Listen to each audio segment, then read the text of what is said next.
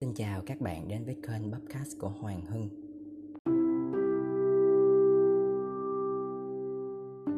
Chủ đề hôm nay mình chia sẻ đó là bảo vệ người trụ cột.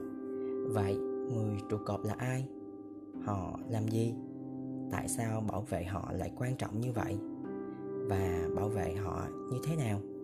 Hôm nay mình sẽ trình bày các phần cho các bạn cùng nghe nhé.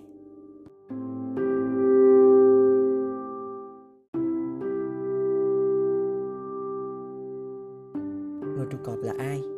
Chính là người đảm bảo các yếu tố tài chính cho gia đình của mình, như tiền chợ, tiền học, tiền sữa, tiền điện, vân vân vân vân.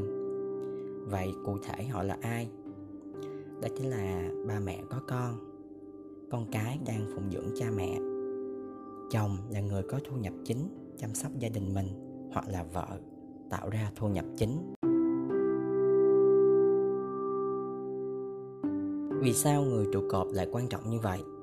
Vì nếu gia đình mình mất đi nguồn đảm bảo tài chính từ người trụ cột, do bệnh, tai nạn hay những mất mát lớn hơn, thì sẽ gặp khó khăn để chu toàn các khoản sinh hoạt chi tiêu cho gia đình của mình, như tiền ăn cho con, tiền học của con hay tiền thuốc của ba mẹ.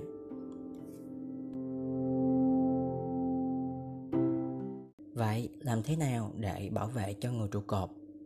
Đó là hãy tham gia bảo hiểm nhân thọ cho người trụ cột bằng việc trích ra 10 đến 20% thu nhập của gia đình bạn để dành cho quỹ này.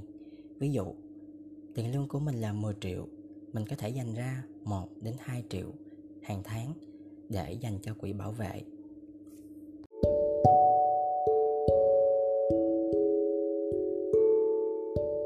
Như vậy là bạn đã yên tâm được phần nào rồi.